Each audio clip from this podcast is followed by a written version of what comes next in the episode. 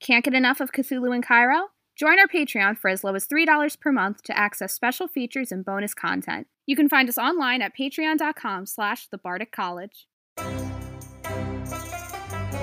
You're listening to a 7th edition Call of Cthulhu podcast titled Cthulhu in Cairo, brought to you by the Bardic College. Please remember to like, share, and subscribe to the show to receive notifications as our future episodes release. You can visit us on Facebook at the Bardic College. Viewer discretion is advised. Well, welcome back, everyone, um, to another episode of the Bardic College Presents Cthulhu in Cairo. I'm Raz, and as you b- know by now, you've been listening. Uh, there has been some terrible events that have occurred while in the uh, area of Nepal, one within Kathmandu and the two others on the side of the mountain. And we're just going to get right into it tonight. Uh, it's going to be it's going to be the closing of of, of some some serious some issues that have been plaguing them a little bit, and um, moving on to the next part of the story. But we do this with a somber heart. We've had two characters actually fall, and another one make some choices that um, will be long impacting to the storyline. And we just want to, we just as players, we've we've been dealing with this all week and kind of working through it. And uh, as the as the storyteller or keeper in this particular gaming system, I've been doing some rewrites, and we've gotten to a place now where we're all pretty comfortable. I think with with some of the choices and the decisions and and some of the loss, as comfortable as we can be. But uh, the ladies are here tonight and don't don't hang up the phone yet. They're not they're not quite out of they're not out of steam. They've there's this is part of what happens in Cthulhu. Characters sometimes do have to do make choices for the betterment of of humanity or their friends, or they just become to the point where they're not going to let it happen anymore, and and they make decisions. And I think we're gonna talk. We're hopefully gonna have some time to talk to you about that as listeners with uh, the ladies here tonight. But let's just jump right in um, and get them back to Kathmandu and find out exactly what they did and, and what all this disaster has has led to, and hopefully uh, maybe see some a bright lining to some of this. So, ladies, uh, welcome back. Um, Aveline, we're going to start off with a roll. So you've had the plane up in the air. The takeoff's Ella. never a problem. I'm sorry, Ella. Ella, well, I've just been saying Aveline so many times before, Mike. Ella, Ghost um, of Aveline is coming through.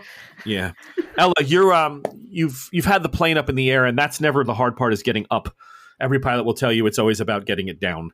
So the role here is going to be uh, to land the plane safely out on the airstrip outside of Kathmandu. Now, there's no one chasing you. There's no one. There's no bad weather. There's no fog. You're flying during the day. Even if you don't make a success, that doesn't mean you pitch this thing over and it bursts into flames.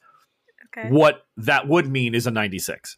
So if you 96 or higher, yeah, this is going to be a crash landing. Okay. Other than that, it may not be comfortable. It may not be something anybody wants to fly with you again. Like if you're rolling the 90s or a 91, they're like, don't ever touch the stick again. But for now, we just need to know if you pitch the plane and it does catch it on fire. But for like I said, even if you roll poorly, it doesn't mean a crash. It just means that it was a really bumpy landing. Gotcha. So go ahead and make me a, a roll against your piloting skill, please.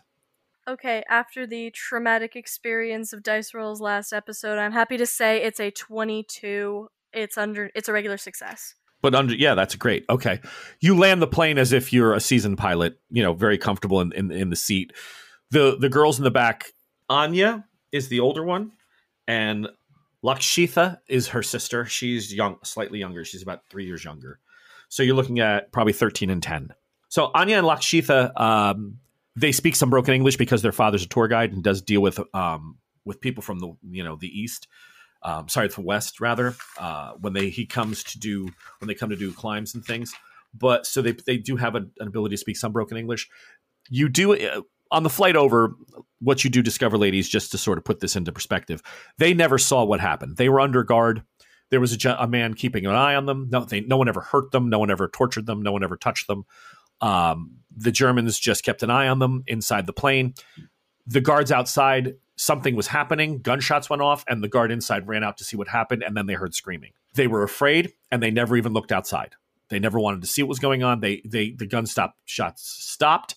Uh, they felt scared. They felt very cold, uh, and then whatever was out there went away. So they weren't sure if it was men that did it, if it was you know anything supernatural. I mean, they wouldn't have even gone down that road. But all they know is is that the Germans never came back to check on them, and then they fell asleep, and hours later you arrived. Well, that's a relief at least. Yeah, so they were, from all you can sense, they never saw nor touched nor were were looked upon Ithaqua. So they they you know you've gotten them out safely.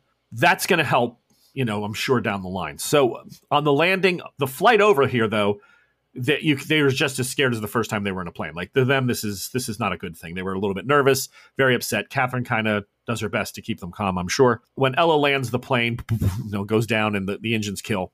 She shuts them off. The girls are just thankful to be back. You know, on, when when you open up the, the door and they see where they're at, they're just thankful to be back in Nepal.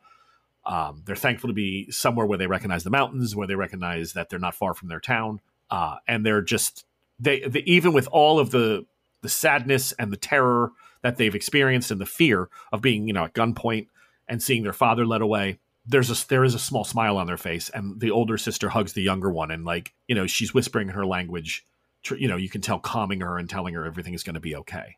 What do you want to do with the girls? How do you want to deal with the situation the plane needs fuel there is a gas pump here if you're going to keep this plane i mean it does have a big iron cross on the side of it something you may want to get rid of maybe you need help with that if you're going to keep the plane what's your next port of call uh, geographically, the next port of call should be probably Siberia. I mean, Yeah. I'll leave it up to you, It's but uh, probably gonna be Siberia. I mean, with our Okay. limited numbers, and it's it makes geographical sense. And it's right, the plane will reach we- there.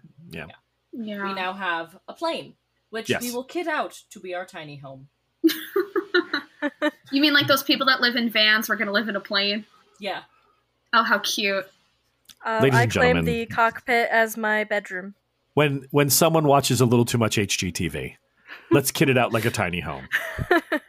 okay. Catherine would love HGTV, and I understand Wait, that. and tiny, you know, lighthearted sidebar, Grey's Anatomy, so she could laugh at it and point out all of the medical inaccuracies. You know, back in the 30s, tiny home meant hobo, and I just want you to. So, so if you're thinking, if you're going the hobo route, Catherine, yes, this would be your tiny home. Itinerant. Most people wanted right, itinerant, not Right. hobo. right. I'm sorry, Anyway, is that the right word? itinerant. Yes, Okay. yeah. That's I guess we should. Um, I mean, we have to find family. Who was who was the one? It was it was Yin Ko that helped us get in the.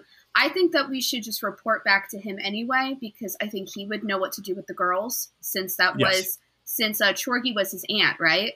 right. So you know, Good just thinking. explain that you know there were heavy losses on all sides, but we saved the girls, and that Okay. way we can kind of finish what we started here. He also might have resources for us to like trick uh, trick out the plane, you know, get rid of the cross Yeah. and. Cross so yeah, easy. Um, I'm fine with it. I I didn't have a better plan, so that works. So, um, there was no. I mean, on the way in, you weren't prepared to go by plane, so you didn't have any of the secret, you know, shortwave radio symbol uh, signs, the uh, the actual dial indicators. You know what band and frequency uh, Yinko may have been monitoring. So he was on. You know, no one was expecting you, but landing in an, an airstrip outside of Kathmandu, the chances of you running into someone else trying to do it at the exact same time of the same day is like one in a hundred. So Ella's Ella puts the plane down. It's fine. She parks it. Takes whatever you know. Planes don't have keys. Not back then. So she locks. You know, she sets it to some mode where she's you know she can restart it again at a future time. But you all you disembark. The girls go out. Everyone's excited, but there's nobody waiting for you. So now you have that you know mile and a half, two mile walk back to Kathmandu. The uh, you all gather your equipment. Are you leaving things here? What's the general plan? You just taking everything you can with you, weapons and all that stuff. I think that we should just take the important stuff with us, and then we'll kind of leave everything else out here. Because did we leave anything at like the hotel that we were staying at, or did we bring everything with us? I think we pretty Um, much grabbed everything for like a Yeah, mountain climbing expedition. Because I was Right. gonna say it's Faye would want to make sure that she has stuff of Sid and John and anything that we have left over from Aveline because she wouldn't want to get rid of that. So she's carrying what she can. the chances of anybody robbing plane in this in this yard are absolutely almost infinitesimal. So you don't feel uncomfortable leaving it and shutting the door over. And, you know, th- it's got a big military symbol on it. Right now, no one's going to mess with it. I mean, if it was there for two weeks, they'd probably start poking around. But for today, it's like, oh, somebody official's here. And if we touch the plane, they'll probably shoot us. So she's still I think gonna you're safe take, to. Yeah, she's still gonna take just because of how everything is and just Mhm. how quickly things go sour. She's at least taking the important stuff. All right. And everybody's bringing uh, a pistol, a gun, Yeah. Yeah. Catherine, a shotgun. I've got all my weaponry, my Colt, my Mauser, and my ritual sword because I'm not leaving those things anymore. So you're walking in like a like a like some sort of a daimyo, a modern day daimyo into into the village of uh, Kat, into the city of Kathmandu. Exactly. I don't want to be messed mean with by pickpockets right now because, you know, we're traumatized. I understand. Medical bag and and you know my guns. Uh, yeah, you escort the children back back to the outskirts of the city. Every step seems to make their hearts just a little bit lighter. The weather is um, low, high sixties. No drizzle, no rain. It's it's pretty bright day. It's a little overcast. You know, at times it's a little overcast with cloud cover, but for the most part, it's you know, it's a it's a perfect day for a landing. The which you, that that Ella did, everything everything's fine. Uh, you get to the edge of you get into the city itself, and you know they don't make a turn to go home they look to you and and they think they understand that you want to go see their you know their well what would he be a cousin right? Nephew and then cousins I Yeah, think their would be cousin. their cousin. And uh they start they're not running but they're weaving their way through you know the crowd and and going about their business. I'm going to give you ladies uh, um because we've had so many things go horribly amiss i am going to give you ladies a chance that to say that either on the plane with ella in the cockpit or now as you're walking to lock down your story because you really don't want to go in there with half truths or untruths or lo- or truths and have it turn sour. So I think that you should take a minute amongst yourselves or 5 minutes even and just really think how you want to approach this this conversation because you're right. You're going to have to justify and you can do this in your own heads. I mean, you can make this make sense, but you have to justify the fact that the two got, you know, all this all of his men were killed his aunt and uncle were killed and you lost two two men. And you need to sort of make that make sense because remember the girls do know just that the guards died by the plane but they never saw who did it. And you didn't you weren't there right away. It was hours and hours and hours later before you showed up. So somebody killed the guards that wasn't them. I mean it wasn't you. So it all has to kind of jive because this guy isn't an idiot. He's a smuggler and he's pretty smart. So I'll go ahead and give the mic over to you ladies for a minute and fi- you figure out how you want to set that up. So, how do we explain to a person that what just happened? I mean, can we even explain it properly? I don't. I don't even know how to begin to wrap my head around everything that just happened. I am just so. I mean, we could just say he knew that the Thule Society and that bastard Mueller were after us. I mean, that's why he knew that it was a risk. We can just say that they beat us up there, that we got there at the same time and there was a huge shootout. And then at the lake, that thing awoken. And we could just say that it went after everyone and just decimated. That's how we lost. That's how we lost Sid. And we can say that John went missing, but we don't know what happened to him. And How do we explain a demon god came down from this magical portal to a person who probably has never seen such things? Because I know from experience that when you try to explain someone the boogeyman exists, they don't tend to take it well or be believing. I mean, I mean, it's a local legend, right? Like everybody if knows Thakwa that being here, no. We don't have to Um, say it was a Thaka. We could just say that it was a creature that just came out and just wreaked havoc. And I don't. I personally don't think that that's the way to go. As someone who um has, it's been explained that the boogeyman is real, and um I still don't take it well. then how do you want to do it? I I would walk in and be like, "Hey, uh, good news. Um, here's your nieces." When when we deal with patients and we have to deliver horrible news, we start with something great, like, "Oh my God, we found the girls. Great, done and dusted, and we're here to do that thing for you. Awesome." Um, and then it he knew that the Germans took them the, the Germans killed Torgi's crew. We throw all the blame on them, and then in the mountains, we all got separated, and we lost our half of our group in the climb, and we don't know exactly what happened to them. And here we are. God, I'm happy to be alive, aren't you? I that doesn't sound like a bad plan, but I mean, what if he's already heard about what happened to the other villages? I mean, we don't even know if it was just that village. What if it's spread down here too? Keeper, are we in the village? You're in Kathmandu, yeah. I mean, if we bring the girls in and the first words out of his mouth are, you let that thing loose, then Mel, what makes you think? uh, What is it? Just a hunch, or what makes you think that maybe he does know what happened on that mountain village It's- in the other? It's just because he, I feel like he just has so many connections around here because Okay. he is a smuggler that he probably has, you know, he has a hand in every chip bowl at the party. He probably has connections other places. Like he just, he might know. So that's why So- I'm just a little worried about that.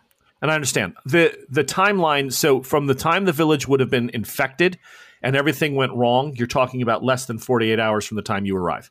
Okay. So it So- probably hasn't hit then. Okay. Yeah, just just to give you a timeline. So when Ithaqua hit that night, they had a full day and a, and a and a little bit more. You guys came into the village. They chased, you know, oh, actually it would have been almost a, a full 2 days. It's just about. So like 30 34 hours and then chased you off to the side of the cliff. The cliff drop came down and then Ella flew back and the flight was only 2 hours. And then another 30 minutes to walk in. So you're talking if anything 50 hours tops back in the 30s unless he was getting radio communiques from that village like you know, every night at 10 p.m. and he's like, what the hell's going on? I don't know if he'd have any time to get someone to investigate or understand what's going on there. True. Plus, also everyone in that village was affected, so news probably wouldn't even be traveling. Okay, then then I'll back down Yeah. with it because that makes a lot of sense. Yeah, I see. And I just wanted, I figured if I gave you the hours, you, you it would make a little, No, that's be a more, very helpful. Yeah. Yeah. Okay, good. Then, Catherine, let's go with your plan. I Oh, mean, okay. you've given bad news before. I'm not really. I'm not one that normally does this. This is hard. It's understandable. I don't mind speaking. Ella, I don't want to I don't want to take over for the group, but I will take take point on this if if I have to. I mean, Um, Ella, what do you think? Do you want to? Do you want to pipe in, or do you just think it would be better all coming from Catherine? Like, you know, one unified We have to. We can't just breeze over the fact that we lost Sid and John. I'm Walked away, but- about them yet. They fell. It was a climb. They fell. I, I can't even begin to process this right now. We've only just arrived, but it's. I mean, He's going anyone- to push. He's going to push, and even if you were to bark at him, say that he, they fell, it's. Sid was an experienced climber. He was the one that arranged this whole affair, but John, whatever happens to him, I I'm not sure. I, I don't know if I want to say that he's dead. I mean, he We was my friend, and I don't. In the firefight, in the firefight, we got separated. I don't know where John is. In in the climb, Sid fell. I'm hmm. not an experienced climber. Ella's And- not a good climber. And, in the effort to, and in the effort to save us, he fell. And if he offers to go looking for them, or questions why we did not go look for them, or returned without them, We're three women alone in the mountains fleeing Germans. I, I could keep going all day. Yeah, Ella, it's not uncommon in mountain climbs if there's especially in like even today, if you fall over a certain height, now you weren't quite at that height, but if you fall over twenty two thousand feet, you you don't come you don't come down. So it wasn't quite that high, but you were also being chased and there was and you're three women and the expense to go up and get somebody if, if and there's crevasses, there's things you can explain someone disappearing in a mountain and and they wouldn't think anything of it. That part's okay. she doesn't know that, so that's why she's bringing Yeah, I it up. But it's, Of course. um, she'll Faye would- she'll drop it with that because, like, Catherine's point is valid. All right. Yeah, Faye That's would good. also look at her and be, "Look, I have been on, I've been on expeditions before, and people know when there's no chance to go back. People know when somebody is lost for good. I think he's just going to be so happy that he sees his cousins and that we return them. I don't think he's going to bring it up. And if he does, then we can just say that we saw him. We saw him fall, both of them. Oh, So yeah. I don't know about you guys, but I think we should just go in and just get this over with so we can just get the hell out of here. I never want to see this place again as long as I live. You go. You make your way into the into the bar, into the tavern, and immediately they see the kids. You know, the bartender, and he's he's delighted. But then he sees there's only three of you. Looks around, doesn't see Chorgy or his, you know uh, her husband, and quietly walks over and lifts the the tapestry or the heavy rug on the wall. There's a small door there. Again, you know about this. He opens it, and everybody lets you in. Guards on the inside see the three of you, see the kids. That you know they, they they seem happy, but then again, the door shuts. So everyone's already starting to put together that things are not right. Right. This is a risky business that they're in. They're in smuggling. People do eventually sometimes die, but and it's the mountains. So mountains claim people every day. This is not unfamiliar, but it's sad for them. And they bring you in, and inside the the the floor with the you know the, the beautiful stonework and everything, and the pill and the these co- massive columns decorated in all different Buddhist traditions and ways and things. Uh, sitting on the chair at the end, i this very well padded, beautiful chair is Ying Ko, and he has several men around him, including one guy sitting on the floor with an abacus, and he's snapping back and forth, and he's doing numbers. Uh, but he stops everyone, and he sees the girls, and and he goes running. You know, he comes up, and he actually you can see him. He doesn't care who that anybody even notices that he's so overjoyed. He just comes up and he and he gives them hugs, and they the three of you know he's teary eyed, but the two girls are just in hysterics, crying. They're just so happy to be home, just have someone holding them, and you know an adult that they recognize, you know someone who has authority and can make them feel like they're back among their own and safe again. Again, listeners, uh, please forgive my accents. I we don't do this to be in any way uh, demeaning or you know poking any type of fun, but this is a podcast. It's a it's a game, so we try to give you some elements of of immersion. He's he says, I I can't believe it. You you you got them back. I just I'm sure there's much that we need to discuss. Much. Get us tea. Bring them bring them tea. Bring uh, and and food. We I need to know what's going on. I I see that there are two of you missing, and I don't see my aunt or uncle. So I'm sure there's much to much for you to relay to me. But if you can just give me a few moments, I will have refreshments brought for us. I will clear these my associates from the room, and then I will get the girls someplace where they can rest and and compose themselves. If if I can just bear you know upon your patience for a few moments. Of, of course, whatever you need to do, um, take care of the girls. Mr. Ko. Is that how you say that? Is that just is it just Ying or is it Mr. Ko? Is it Mr. Is, Um, la- is his last name Ying or is his first name Ko? We don't know. Well, in this part of the world, I think Ying is his first name. Um, the he does he gets the girls out of the room. Um, you know he he ushers them out. They are just chirping at him in uh, Nepalese. They're just boom, boom, boom, boom, boom, boom, boom, boom, boom, boom. So you are aware now that he's definitely getting a part of the story where the the guards that were on guarding him on the plane or guarding them on the plane that they were shooting something with a lot of shots and they were killed. So as long as that mirrors into your story, right? Because that's the only thing that they can really relay, right? Is that that's what they saw because that's what they told you on the plane. That's what you were able to get out of the situation. So make sure you mirror that into the story. You, know, if you have to calculate something at the last minute, but he takes them out.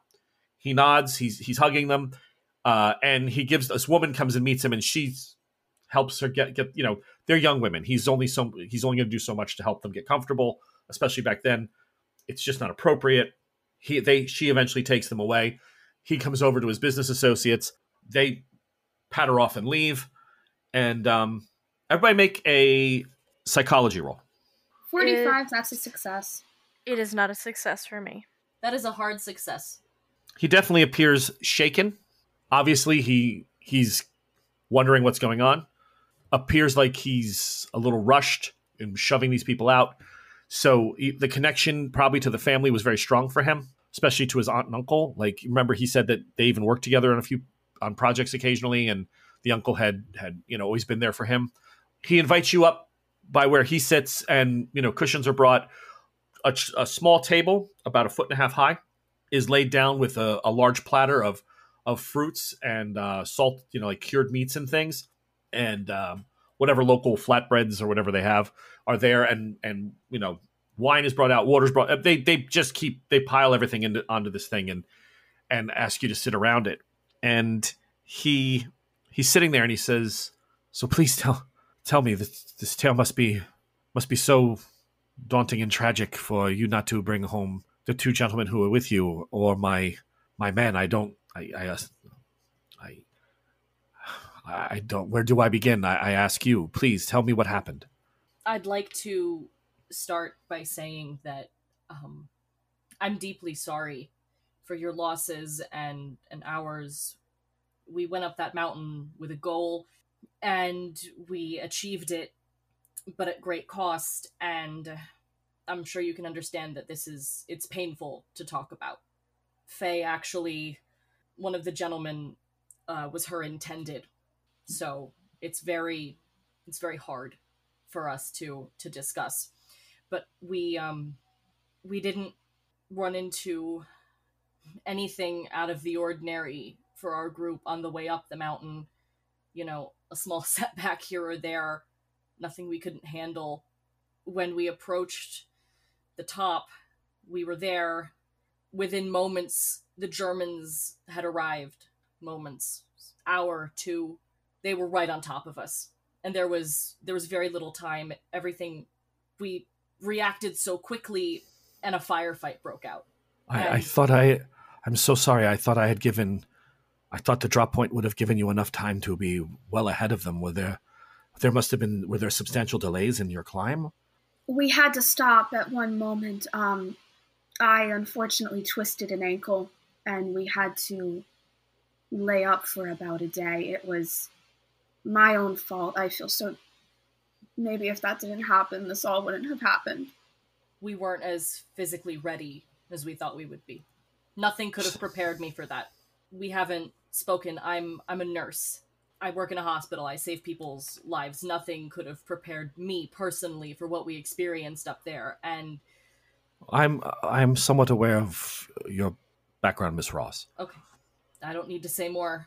At the top of the mountain, the Germans were at the top and we were at the bottom of this at the at the lake and we had to fight our way up and you got pinned down near Rupkund. yes and in doing so there were heavy casualties on both sides i'm proud to say that you know we we punished the bastards for what they've done we did our best but they outnumbered us and we our group fled down the mountain and we ran we ran and she's still busted up right yeah, you're scratched and bruised. Oh, yeah. Oh yeah, it's only been hours. And and at one point she acknowledges all of her injuries. At one point I fell and it was terrifying. I was rolling and falling and we approached a climb and and in the climb and in the climb one of our one of us fell. At this Faye starts crying. And and he tried and he tried so hard and and as I've said again and again, this is partly our fault. We weren't fast enough, we weren't prepared enough, and we fell, and he fell.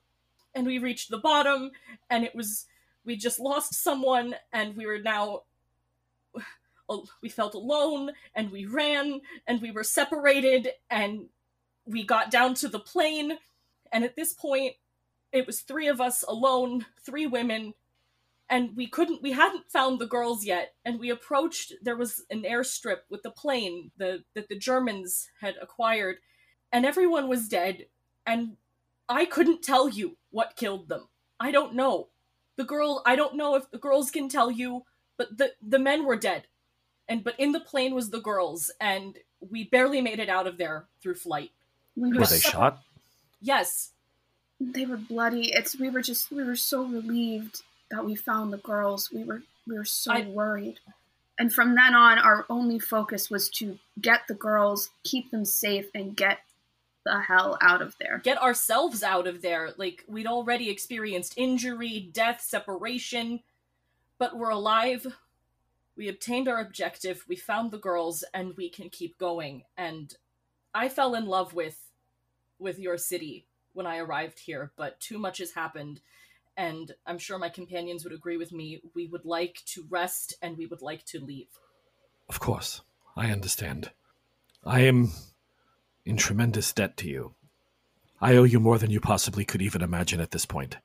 How can I help you? What, what do you need from me to to at least make yourselves feel safe and then proceed on your journey, whether it be home or to your next port of call? What what can I and my men do? Ella, what do you need from the plane? Eh, we didn't acquire the plane by means of purchase. It was. We commandeered it for our uses, and we'd rather it be stripped of its sigils and markings that could identify it. It was from the Germans. We can't bear to look at it anymore. So you need me to make s- make the plane less official looking. Yes, and Yes. That If- I will tell you that model though it is not incredibly common except in a German design, but I can perhaps I will definitely I can paint it for you, I can do those things, but someone who is very knowledgeable in planes will still recognize it as German, but that is not many people can do that. There are some. I will not say it's impossible, uh, especially if I take the color and make it white. It would definitely give a you know it won't have its military gray and and sigils, but it is still the controls are in German on the inside, and the outside shape of the plane is very German military. But not everyone, like I said, most would not be able to tell that. can we if this is not something you can do, I understand the the idea came to me. Can we give you this plane in exchange for a plane of a similar build? We don't need a large one. Our group isn't large. We need a we need a, a reliable plane, something safe to fly that can travel. Uh, Miss Ross, I would be honored to swap with you, but I have nothing as good as that plane. That plane is in excellent condition, and its range is far better than anything I have. I appreciate your honesty Yes. and you. and your offer to help us um, disguise it. Yes, it has it has an extended capacity for fuel. It it is the range on that plane is excellent. I would be I would be taking too much of an advantage of you to just give you something the, um, one of the mountain hoppers that I'm still using. Thank you. No, thank you. It's you're very kind to offer to paint it for us, and the only thing else that we would require is just a safe place to rest our heads and. You will stay here. We will stay here in in the apartments we have in this building. It, there is no place safer in Kathmandu. Thank you, sir. We will only be here for, I imagine, just a day or two, unless my companions say otherwise. a day, two tops, just to rest, to sleep. I need to. Um, if you'd like, I can examine the girls if they're. I don't believe they're injured in any way, but I'd like to perform a cursory examination of my friends myself. I'm a little busted up. Of course, of course. I the And- last thing um, relating to the plane. Is there anyone in town, or perhaps one of your associates could assist us in creating some documentation to make it look like the plane is ours? we have men who could come up with something. It would be, I won't be able to make them look like German documents, but I can make them look like documents as if you bought it from someone in, let's say, China. That will be Perfect. perfectly fine. Thank you so very much. That is all we require. Of course.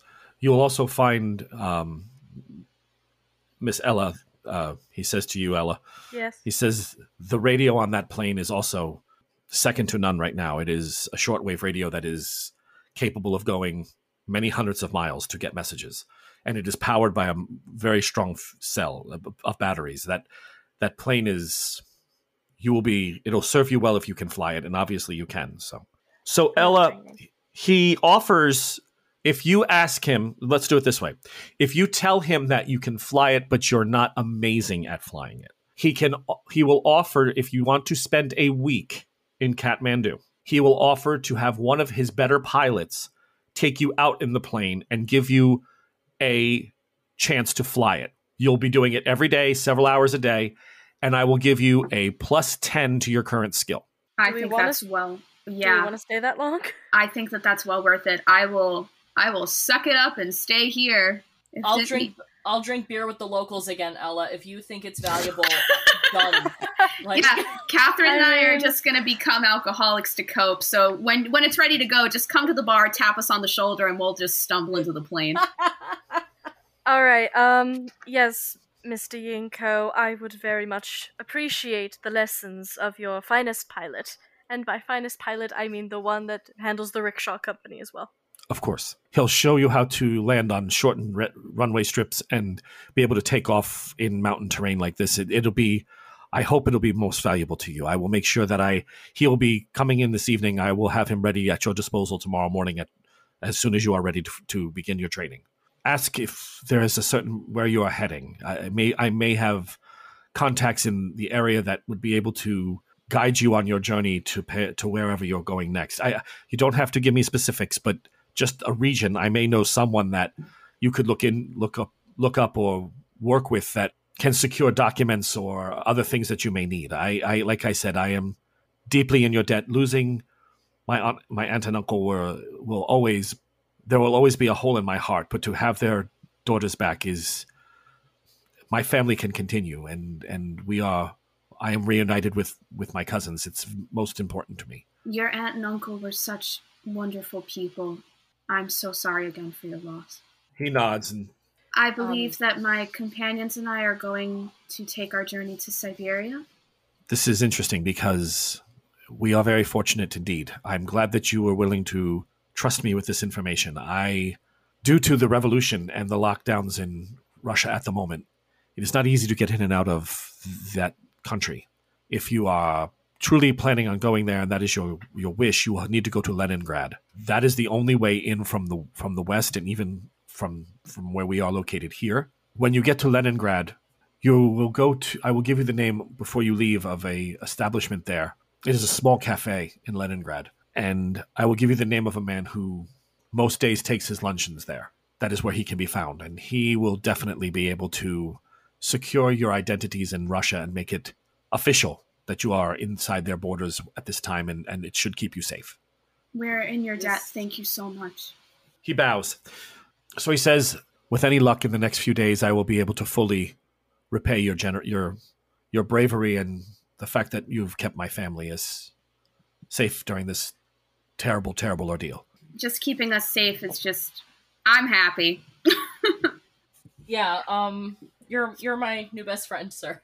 Uh Excuse you, I am right here. no, Faye's behind your back, just like flipping you off with both her hands. Like, thank you. Faye, we're gonna be sharing a bed, okay? Like three women, like in one bed. Oh, yeah, no, don't want to we are- alone. we're Like- gonna have we're gonna have a chair up against the door. Um, I kind of want to nail the window shut. We all have to be in the same bed with a gun under each pillow. It's top notch security, baby. I'm not going anywhere. Yep. Ella, are you up for a cuddle pile? Um, yeah, do you need to ask me? I, I Oh. need some cuddles. if Aveline was still here, she would be like, "No, don't touch me," and then go and like sit by the window with her rifle up at the ready. Yeah. Yep. So that's the and then plan. I shoot the churro guy. Because I right. thought it would be a weapon. So ella what um the next day you guys food is made available to you. Alcohol is not a problem. Uh anything you want is not a problem. Clean clothes are brought. But the room is very it's super high end it's you know it's an 8.59 probably the best room in kathmandu besides his own bedroom. Uh and it's got a, a tub inside and a woman comes in and she fills it with water. Everybody gets to take a bath. And they even recycle the water between baths which is very nice. I think that's you know that shows top-notch hospitality ella you go out flying um what time do you get up in the morning is, is standard for you is it are you going out there pretty early so you can get the idea of getting up in the air and getting the most hours you get out of it or yeah, I mean, I would try to be up at 6.30, if not 6. Okay, so yeah, you're out. You're out to the. They have a uh, a car waiting for you every morning that takes you to the airfield very quickly. And true to his word, his pilot's there. He's a guy. He's in his late thirties, maybe forty, because sometimes people from that part of the world can look a little younger than they actually are. Uh, but he's you know fairly handsome, very nice.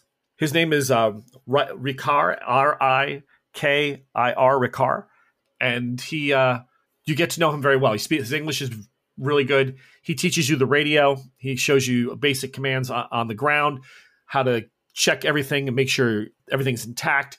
He knows the plane fairly well, even though most of it's in German because he's so such a good pilot. He everything's pretty much in the same area on any plane. Like there's not too many things that are different, but he does teach you. He does give you a, a refresher course quickly, and within an hour you're up in the air again, and and he's he's guiding you low passes on mountains. He's coming, you know, he's doing dips and what happens if one engine goes out on you. He's doing everything he can to build up your confidence in the seat. And that's going to be your week. Okay. So we're going to leave you there for a minute. Great. So that's, we're going to say that this is, you start your lessons on Friday. And by the following Saturday, you all will be ready to, the group will be ready to travel again. Uh, HP will be back up to full in a week because you gain two a day.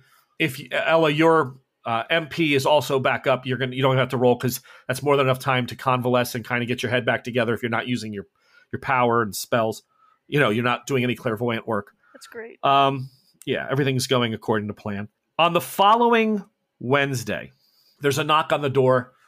Uh, about ten in the morning. Ella uh, is gone. Faye, you and Catherine are there. You just finished breakfast out on the like this little. It has a small balcony on the the side of the hotel that overlooks into that looks up into the hills and the mountains. It's very beautiful. It's a it's a beautiful view, and they have the doors open, and you've been sitting there. It's got just a little like a little two seater or three seater little dinette type or kitchen, little small round table, and you've been having some fruit and other local delicacies. And there's a knock on the door, and uh, Ying Ko is standing there. So uh, let's do this. Who answers it?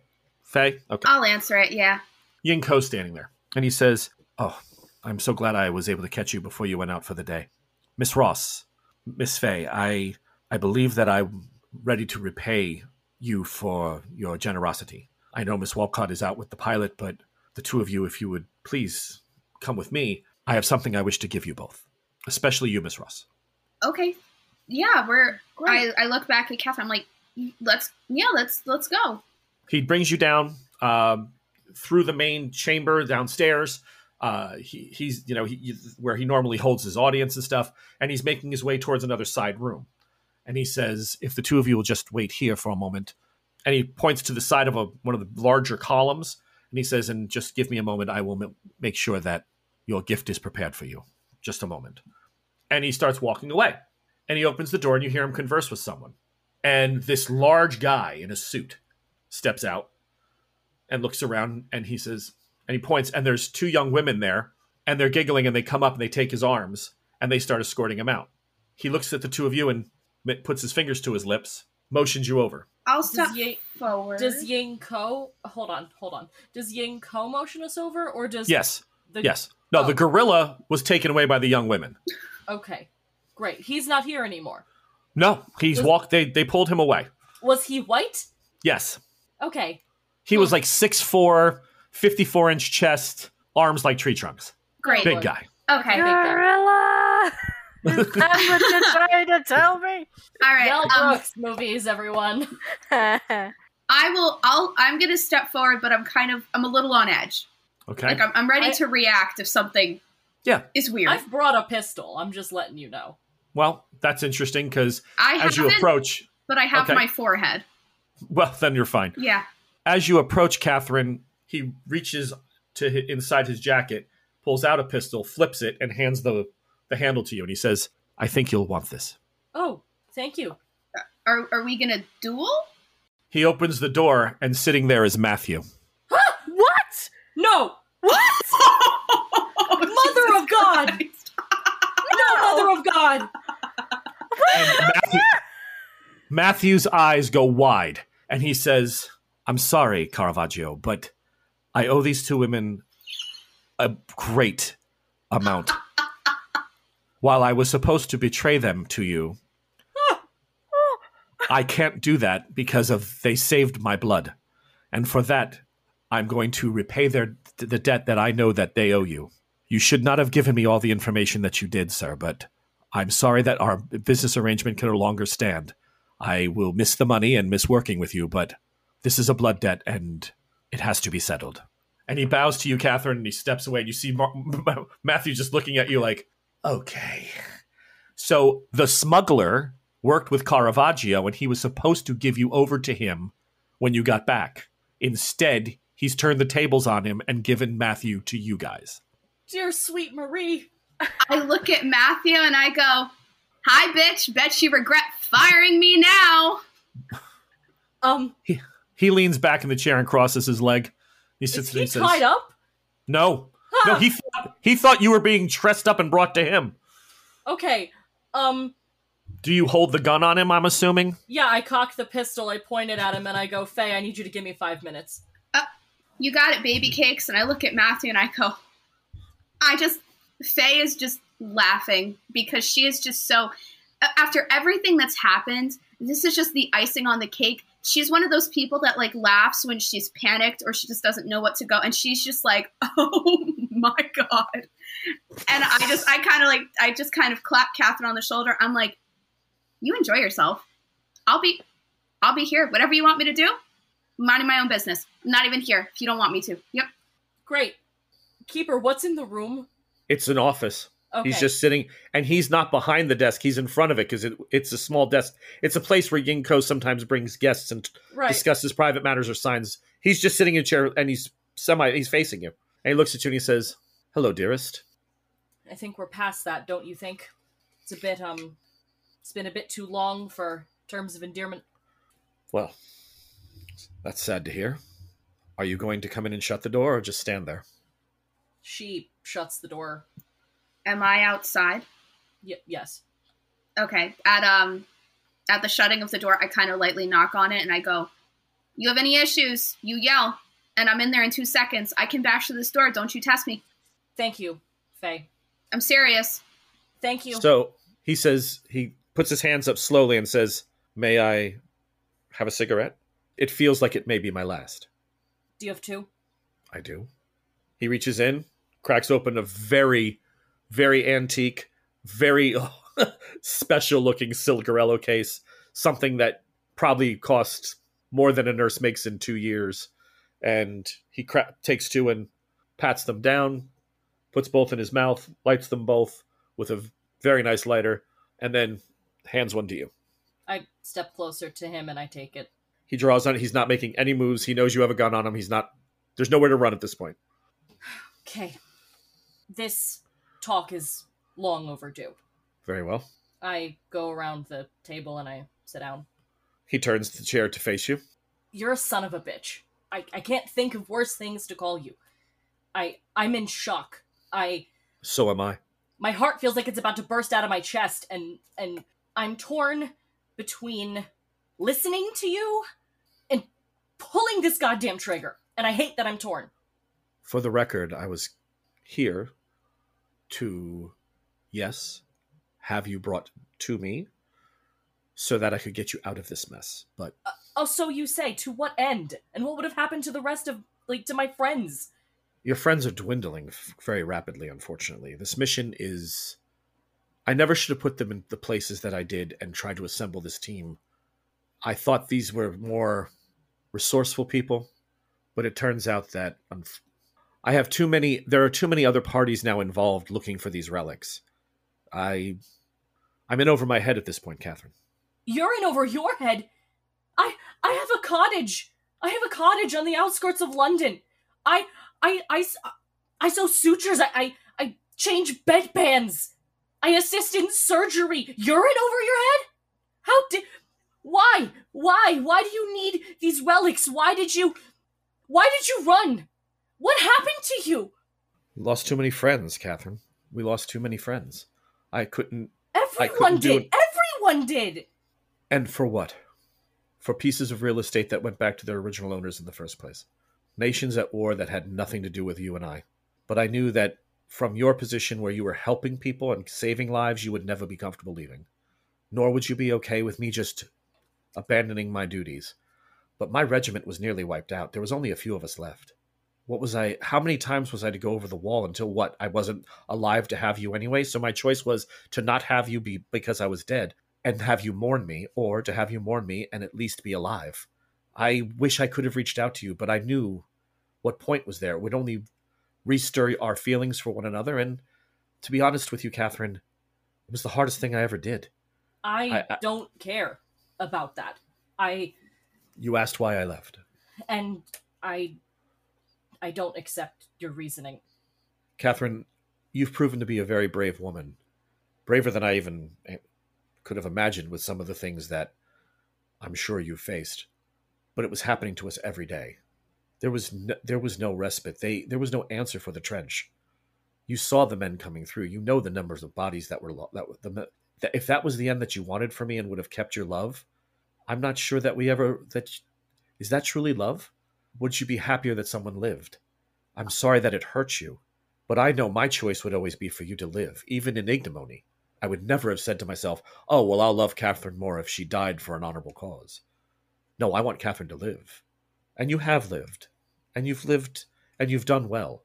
And these missions have become far da- more dangerous than I ever anticipated. I wasn't aware as nearly of the the fact that the occult was this real. I thought these were artifacts that someone was going to pay tremendous amounts of money for, and I do have a buyer, but all for naught. The Germans are here, Catherine. The Nazis. Yes, I know. We've I am I am aware. Yinko has filled me in. Because I thought that he was working with me, not against me. and that's what being a good person gets you. How there's a million things to say and the last thing I'm going to mention about our past and then I'm only going to talk about the present. Do you understand me? You hold the gun. you claim to know so much. You know about my life, you you know about what's been going on here. Do you know what I did? I risked a court martial. I risked a firing squad. I did something that as a woman is unthinkable for you. And for nothing. You put a, a stain so black upon my heart.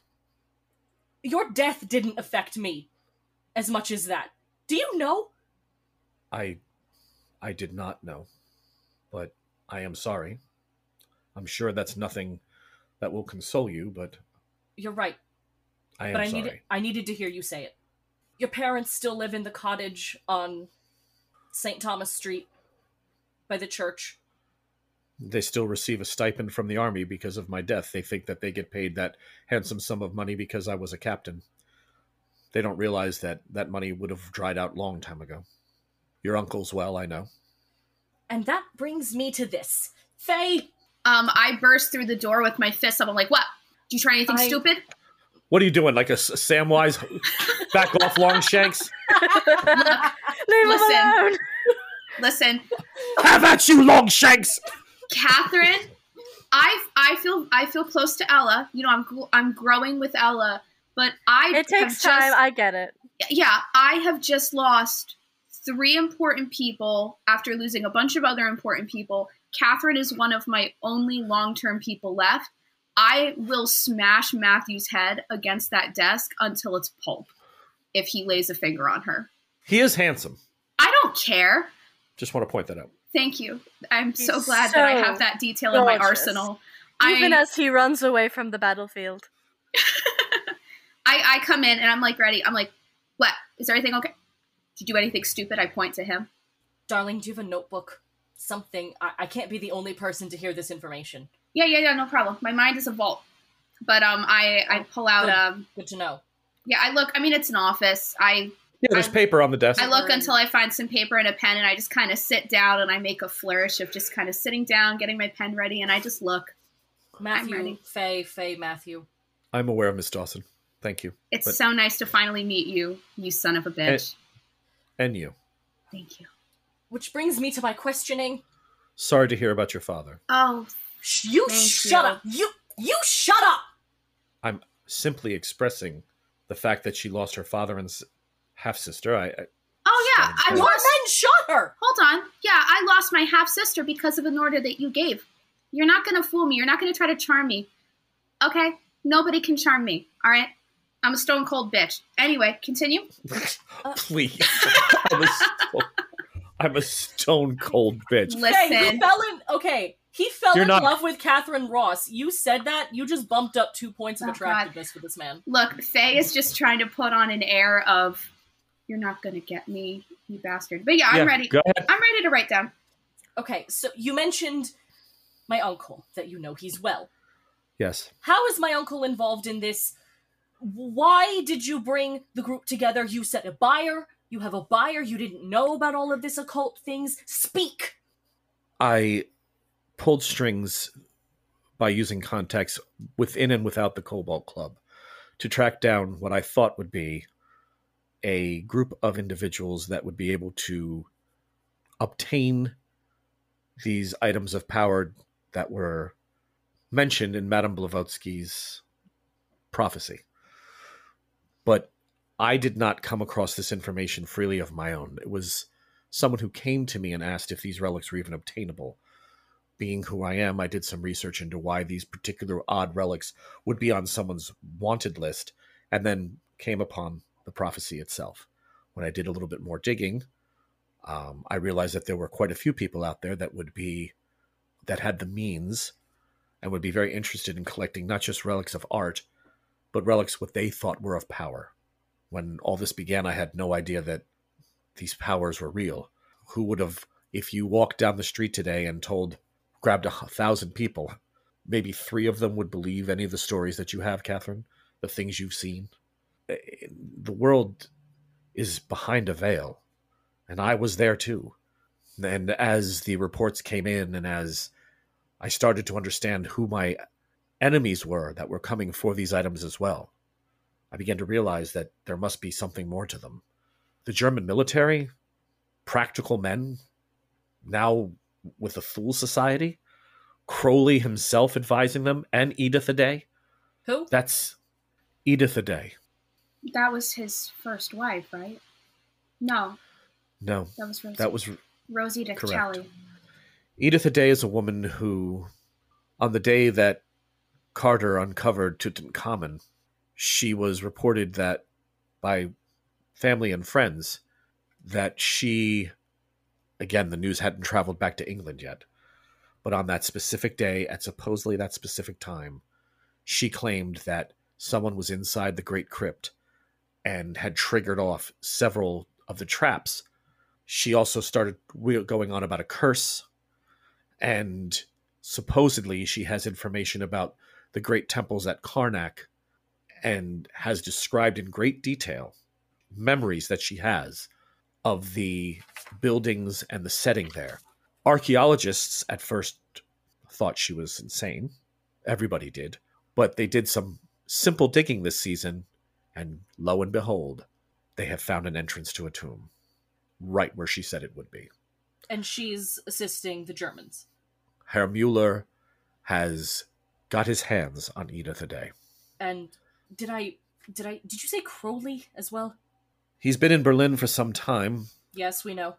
The Thule Society, you don't think he has some contacts within it? Men who share or were part of the old Golden Dawn reg- regime, like your father, Miss Dawson? If if they're all united against me, there's no way I'm going to be out able to run and gun or collect these items if Mueller is after them. I'm, as I say, in over my head. I So you weren't working with Mueller. no.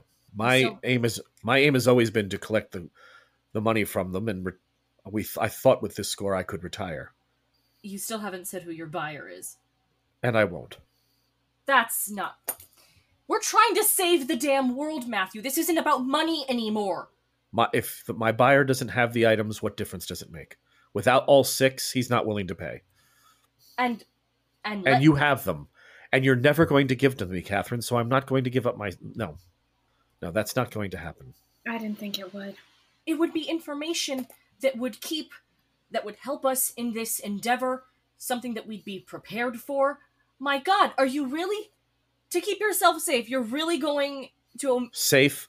I'm being held at gunpoint by my ex fiance, who I have betrayed in more ways than one. Do you really think I'm leaving this room? and so give me the damn name. If I give you the name and this man is aware of it, how will my wife and child survive? If you come after them, Catherine, I'm sorry. Speaking of which, why would you name your daughter after me, you sick? Sick? Why? Why? Because because what more pure and great love is there between a father and his daughter? You were my first and my the person I cared for the most. I insisted that she be named after you. Huh. Aww. Ella, shut No. the fuck up. I know. I'm just doing it for the lols. I'm doing it for the lols.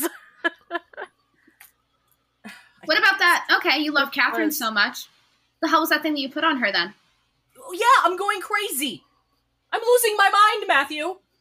It can. I hopefully it can be undone. Ho- hopefully. Hopefully. What even is it? yeah, what does AWAS mean to you?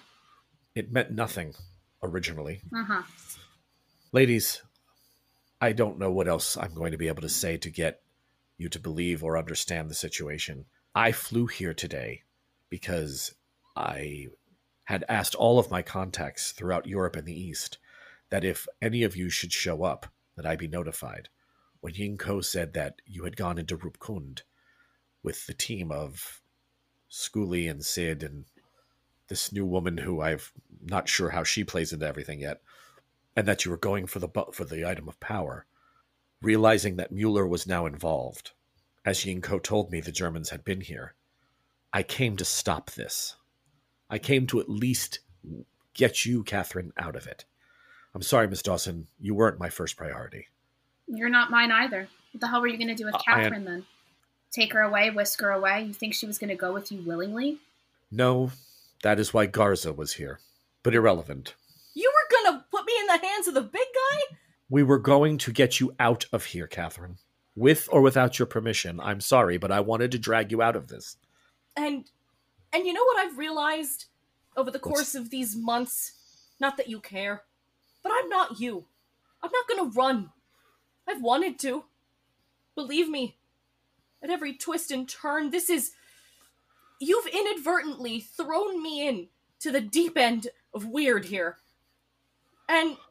And you know what? I'm not running. I'm not you. I don't care if it's safer. I would, however, like to know what the hell this curse is that you put on me. What does it mean? Hopefully, it can be removed. What did you do to me? What is Aiwass? Aiwass is the spirit that gave Crowley's first wife the the translation of the book that he called the Book of Law. Crowley is very skilled and powerful, but there are mistakes. I've come to understand that Aiwass, unfortunately, is not the protective spirit that I thought it was when I placed that geas on you. I was under the impression that it would be something to help keep you safe. It is not. Aiwass is just another name the Egyptian priests called Shakotl. Oh, there we go. That solves that. Fabulous. We can remove it. I'm sure there's a way. My my resources are not limitless, but they are incredibly stout. I will make sure that my people do whatever it takes to make to get you safe again if you f- just leave with us now. Let's just get this behind you. I will get you back to England. I will take care of this. It's I will make it right. There's no way I can outmaneuver Mueller and the German army. There's just not. Catherine is really. She's torn, she's confused. She wants this curse offer, especially knowing now that it's not Aiwass, whatever Aiwass is, it's Shakotl. Right. And she hears it in her head, and it's evil. And the mountain, it made her sleepwalk, and that was scary. She sighs and looks a little defeated, turns to Faye. What do we do? What do I do? What do you mean? What do you do? You, I- we kill him and we leave. Kill him? He's supposed to. He can get the thing off me. Supposed to. uh, I kind of, I just like, I kind of like take Catherine's hand and I pull her to the side. I know that Matthew can still hear us. I'm like, when we came in here, you wanted to end him. You didn't trust him after everything that he did to you. Now, because he has, he's trying to bribe you with something that you want and he knows how desperately you want it. Now you're going to go with him? Are you kidding me? I thought you were smarter than this, Catherine Whoa! Whoa! he is very obviously trying to play into what you need and what you want to get him to come with you. He's manipulating you. You know that there's other ways that we can figure this out. You know that I will help you in any way that I can. to get this thing off of you. He is I know not Miss the Dawson. answer. Miss Dawson, in all honesty, I'm trying to get her away from you as well. Oh yeah, and why? I'm the one. I've been helping her through this whole thing. I've protected her. You're a magnet for disaster. Disaster's my middle name, but I have never hurt Catherine the way that you have hurt her. Okay, I will never let anything happen to Catherine as long as I am breathing. You understand me? You abandoned her. You left her. You To a life that she wanted, that she was comfortable in, you that she you placed Dawson, a curse on her. You have sent people after He after didn't us. know. He didn't know. Catherine, I know you're not seriously considering going at, with him. Uh, not going with him. Like I'm not gonna leave. I want this thing off of me, but I'm not just gonna fly back to wherever the. Where would we even go? I have a contact in Geneva that we could stop by on the way to, to get you home. Exactly. You can't. You're going to believe him after everything that has happened between you don't- two. I don't know, Faye. I'm a liability to you. Every night that I go to sleep, I worry that I'm gonna wake up somewhere else. And it it's horrifying. I'm Faye, I've been drugging myself to sleep every night in the hopes that I won't wake up bloodied and bruised. God forbid, uh, I- I've killed people. What if I wake up somewhere? I have to think. I have to think. I have to think. I don't know what. Take take this fucking gun out of my hand. Take it. Like she's actually like afraid to be holding it right now. Like I can't. Who are you giving it to, Faye? F- Obviously, Okay, just asking. I'm not gonna give it to Matthew. Are you kidding me? I take it. Make a psychology roll for me. Actually, no. For you, it'd be on your. Let's use your intel. Uh, 32, that is a hard success. Remember, remember that moment when Catherine had to do something desperate that you watched, but it was for the right. It was the right thing to do because your father was being hurt. I was thinking the same thing, but I don't know how this is going to go. I feel like I have all the answers I need. I'm going to shoot Matthew in the head. Okay. I'm Oh my god! No. What do you mean? Did you do you say that out loud? No, No, oh just fuck no. I'm Oh, not saying that out loud. I am just I'm thinking about everything that he has ever done to you and I know for a fact that if you go back to England, I don't know what he's going to do to you. I don't know. He has a wife and a child. He can't bring you back there. You think that he's just going to let you go after everything that you've seen? After everything that you know about him? There's no way. I turn and I shoot him. And I think that's where we'll close this one out. No, no, no! You can't do that to me! No, no! Oh my god, no! Faye got to have a moment afterwards. God, no! Wait, we're stopping right when this shit occurs? Oh my God, darn it, no! Miss Sir. So, listeners, we wanted to take a moment to discuss with you a little bit of of of this show and what it means to do it, and how we we kind of uh, have been dealing with some of these characters going in and out now with that you know about. Um, the ladies are here tonight, and and they agreed to talk about. Although I'm still getting Lauren, stop typing. Um, where I'm still getting so Call of Cthulhu has always been um, a, a darker universe, and and it's it does occur to the players as they jump in that they you know there is a chance of losing someone. Uh, but these role players that you've been listening to now for over 50, 50 or 60 hours have, been, have put their heart and soul into these characters. And if you've never role played a character before, you've never played a game, imagine playing a, a Monopoly game for five hours and how angry you are when someone finally wins and it's not you. You like you want to tip the table over. So imagine having a role playing character that you build stories for and you roll these dice for and they face all these dangers and then to have them just die.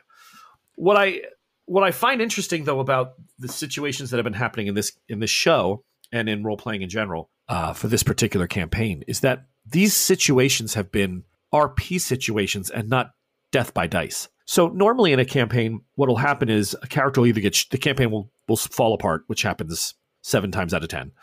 Um, people's lives change, situations change, and they just can't keep going with it. So the party breaks up, and the the saga never finishes. So that's probably six out of ten. Then you have death by dice, right, where characters just die because of bad rolls, and the monster steps up and, and hacks them with a sword or shoots them with a gun or whatever. And then then there's RP death, and that's willingly giving up this thing that you've put your heart and soul into, and and a lot of your talent, which these these players have an amazing amount of talent. I'm blessed to have such such good R- R- RPers. Um, and they make a choice. So, Ella, let's start with you. uh, Kay. Let's start with you. There came a point when you thought to yourself with Aveline, when one of the the Mueller clones, the one of the five, was standing there, and you didn't know it was a clone. You thought it was Mueller somehow again. Um, and he had those guys up against the wall, and you knew the hostages weren't going to survive. You knew he was never going to let anybody walk out of that room. You made a you made a choice as a player to give up this character, a character who had been so integral to the success in Venice, to getting information for the team. Um, was that hard for you, or did it just come naturally? Like you were, I'm no, this is what she would do, and I'm not going to stop. Well, it was a it was a complex thing of I feel like Aveline and this group and what they were doing. It wasn't conducive completely to her personality because the whole thing in Venice with the kids and how like frustrated everyone got with her with the children being saved. She is a vigilante and a good hero at heart, so she, she's like if we're not saving the small things in between, what are we going to do? Like if she survived the Himalaya like let's say she didn't die with Mueller and she went through the Himalayas, it would have broken her and I would have had her walk away like dear old Scott did because that just would crush her. But it was a it was a pretty easy decision to say this she's not leaving. There's no way in her, my right mind that this character that I put so much love into to make her act against her demeanor and her choices that she's made in the past. So the fact is she did it would the consequence of me staying was getting shot. I don't regret it. It sucks that I can't play her, but at the same time, it there was no way I was gonna role play her incorrectly. Okay, so that now let's go over to to um, Lauren. So Lauren, you've you've witnessed three of these events, right? You witnessed two choices. You witnessed Aveline. Well, you weren't you didn't witness the actual moment, but you've you've played through Aveline st- standing her ground. You've played through Sid where some of the dice rolls slowed the descent down enough where Sid had to make a choice, and Sid made a choice. And now you've witnessed John Schooley, who is broken, right? All three different ways. Like one one sort of happened because of events around him; he couldn't control them, and he got caught at the top of the at the top of the mountain. Aveline said, "No, I'm not leaving," and, and that's just I'm never gonna. I would never leave those people without me here. Someone has to stand up for the little guy. And then you have John, who's uh, basically is so cracked and fractured from the, the decisions that were made along the way that he has to just leave. He can't be a, he can't be around good people anymore. You and I know that you're a survivor. You have that survivor instinct in you. You have that we've talked off air like if anything was to, there's if a certain thing is triggered i will shoot everybody in the party just to save myself. You've you've actually mentioned that in joke in passing as a joke. Do you find this odd or do you think like this moment with matthew catherine's actually thinking well maybe if i go back i, I can fix some of this or i can you know get this geas off me this this whatever this is. Do you see that you do you see that same stand for her maybe one day or does catherine have that it's just so strong in her to survive that she'll always find a way to try to get out of things personally um, a lot of me is in catherine and you know there's two things that are pretty much like the strongest tenants um i, I guess three um and in this order it's you know our passion our you know rather assertive, i.e., aggressive way of communicating. Second is survival instinct, and third is that mm-hmm. little that you know reluctant mother henning that happens.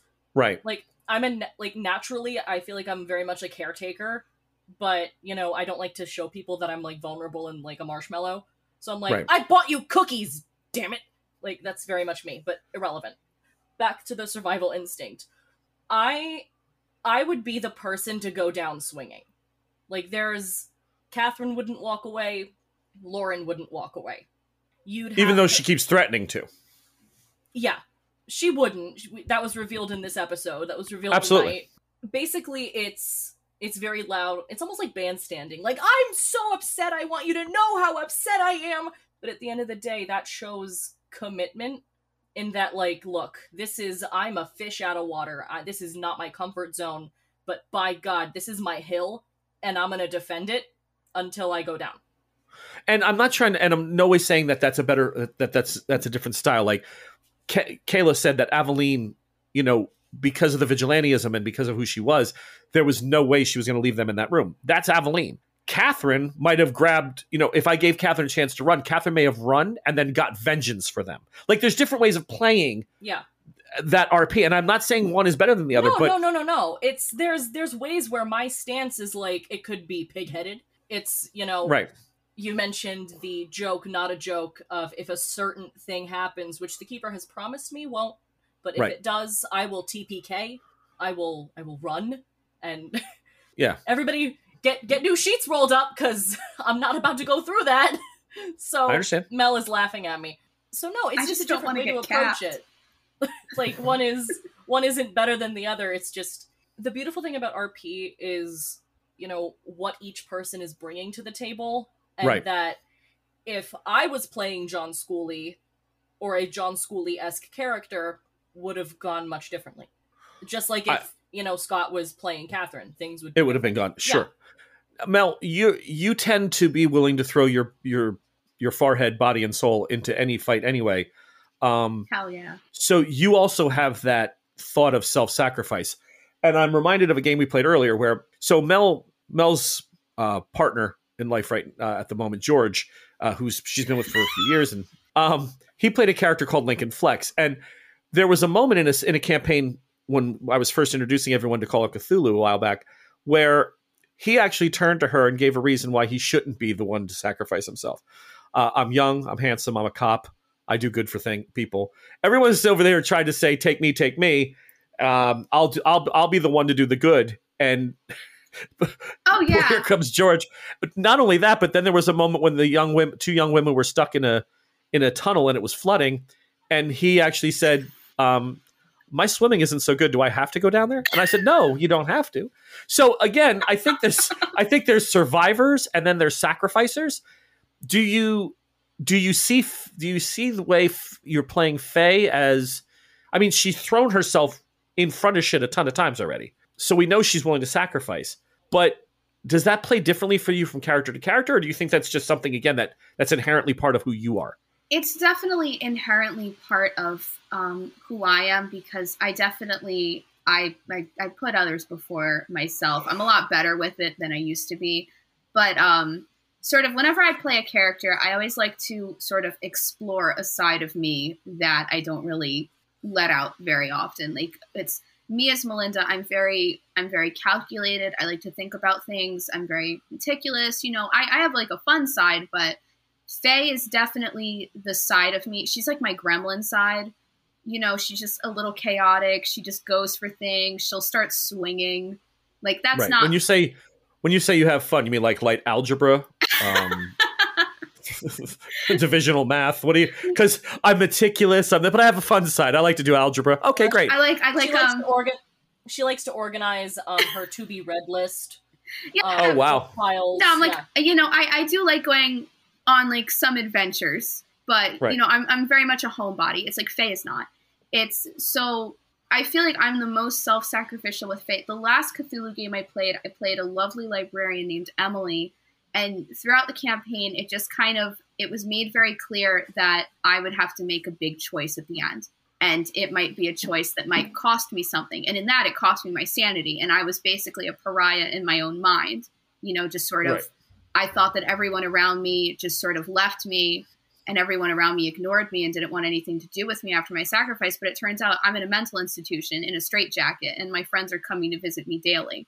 It's um but you're trapped in a world where you think you're without them. Yeah. exactly, yeah. So with Faye, Faye's definitely the most self-sacrificial person that I've played, and I think it's just now because of how much she's lost. Because I mean, think about it. In the matter of a few months, she's lost a half sister that she just met.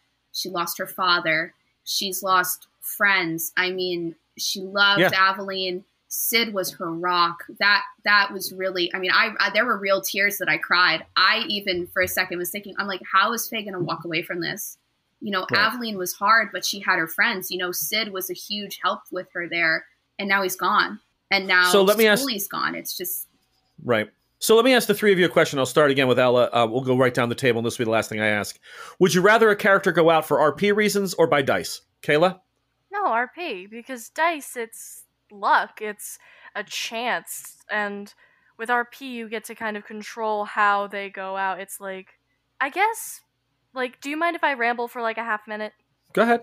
We play role playing games to kind of get out of our lives and control something, even though the GM sometimes makes it beyond our control, like the village hmm? situation. We, what? No, no, no. no. even though sometimes things are out of our control, wow. but for the most part, we want to be something different and have a little bit of control over some grand story where we get to be a hero. And to RP a death out and choose it, I feel like is the better choice because life is way too random as it is, and to have dice decide whether you live or die, that made me angry. Like Sid's death when you got when you listen to this, guys. So please make sure to go back and listen to the other episodes if you haven't heard it already. But- Spoiler alert. Spoiler alert! But hopefully everybody's listening to this in chronological order. yeah, we should have prefaced.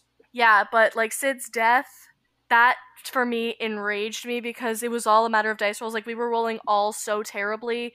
Scott couldn't make a roll to save his life. I was struggling. Oh god, I rolled a Mel's critical. character. I rolled a critical failure, and when I rolled that, my the soul just left my body. Exactly, and we all could feel like something horrible was coming and it was beyond our control and there was no way we could have prevented it. That sucks. Lauren, how about you? Would you rather a character go out because of dice, at least fighting and swinging, or in an RP situation where you know I, I know that the RP situation could be fighting and swinging, but would you rather the dice decide the fate of the character, like in a D and D type campaign more often, or would you rather go out on your own terms?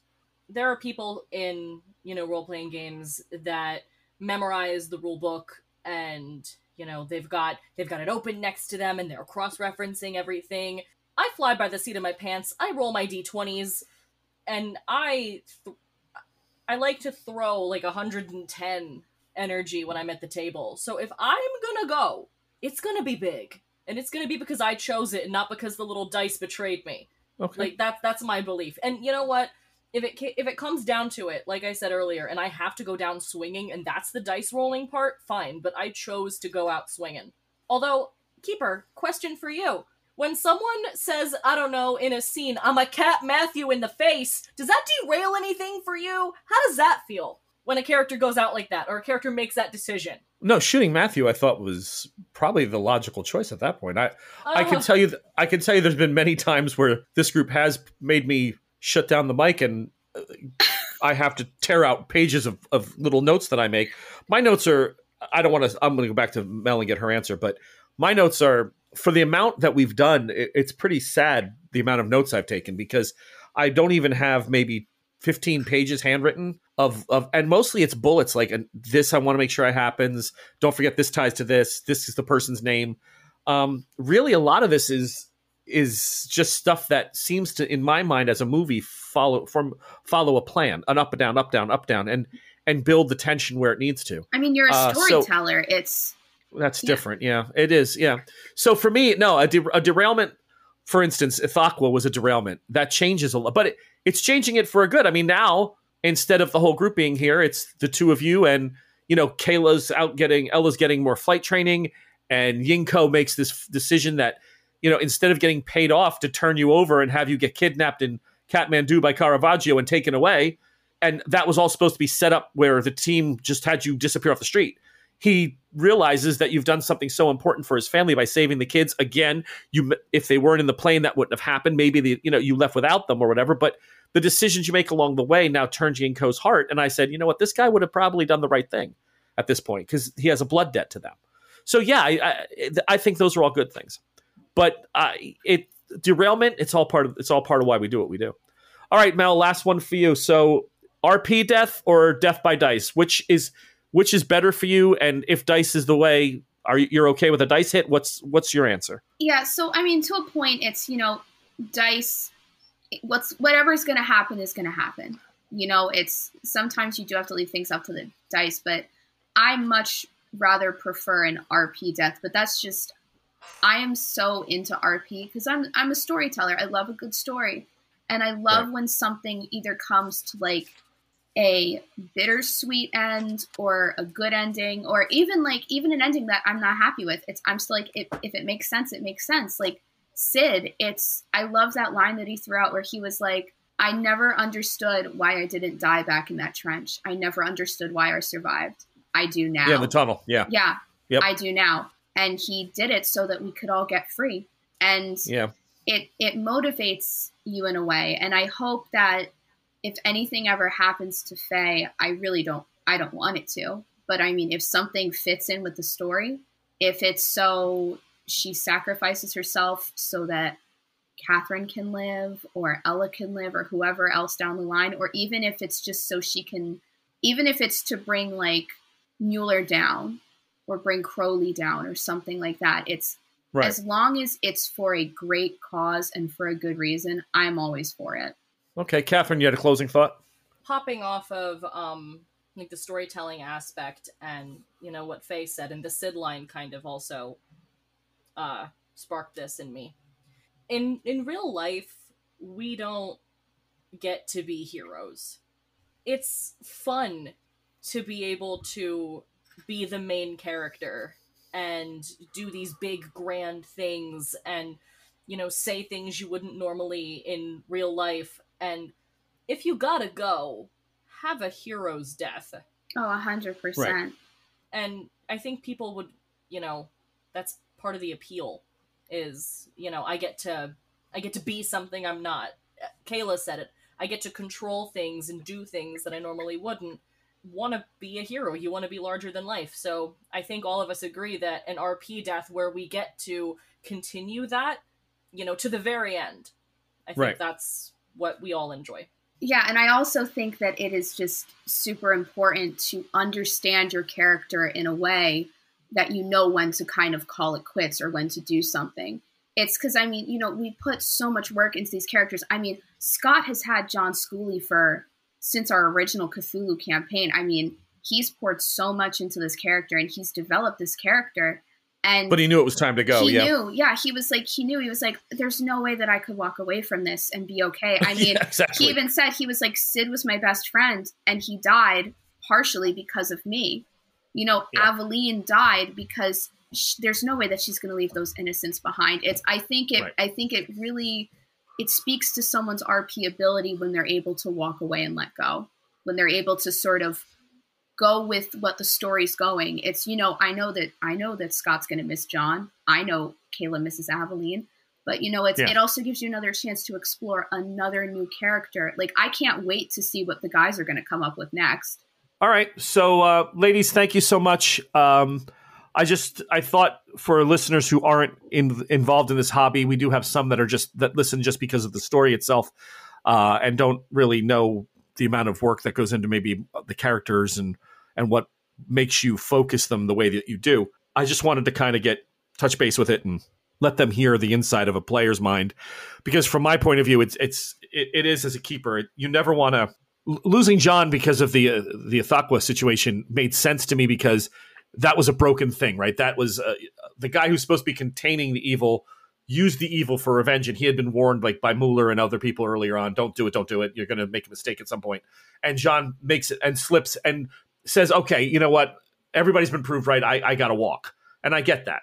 Um, Aveline and and Aveline Sid staying doing what they did, I get it, but it's never easy as a keeper watching the players that you that you're working with so so intimately in these situations have to give up a character they really love. But when they do it, and you sit there going, "Wow, you know, I, I put them in that situation, but they chose to go out this way. This is the way they think. I think they wanted it, and it's it's a it's a real fine line between feeling like you're abusing the power and taking too much from a person, or you're giving them what they you know the way their character wanted to go or be. So just wanted to touch base with people and, and let them kind of see how we do that. But thank you, ladies. Great evening. We'll we'll finish off with the gunshots in Yinko's office next time, uh, and we'll hear Catherine just go bah uh, scream. So we'll we can prep for that. Uh, but I from all of I- us here, i thought i'd whisper for a change Oh, no look. no, what are you doing? oh no Um, don't do that No. I have a feeling this. If you did Catherine, if you did Catherine at that moment, the way Catherine's been played up to this point, somewhere in the sky at about seven thousand feet, Ella goes, "Catherine," like she actually hears the scream from Yinko's office. Um, so Oh dear, what's But, uh, happened? oh god I, we better land. I think my friend's having a moment. Uh, but from all of us here at the Bardic College, from myself and uh, my three w- ladies that are here this evening, and John and uh, and Scott and Joel as well, we want to say thank you for listening. Thanks for listening to this episode of Cthulhu in Cairo. You can like, share, and subscribe to us wherever you get your podcasts. The music you're listening to is Return of the Mummy by the great Kevin MacLeod. Join us next time to see where our intrepid explorers find themselves next.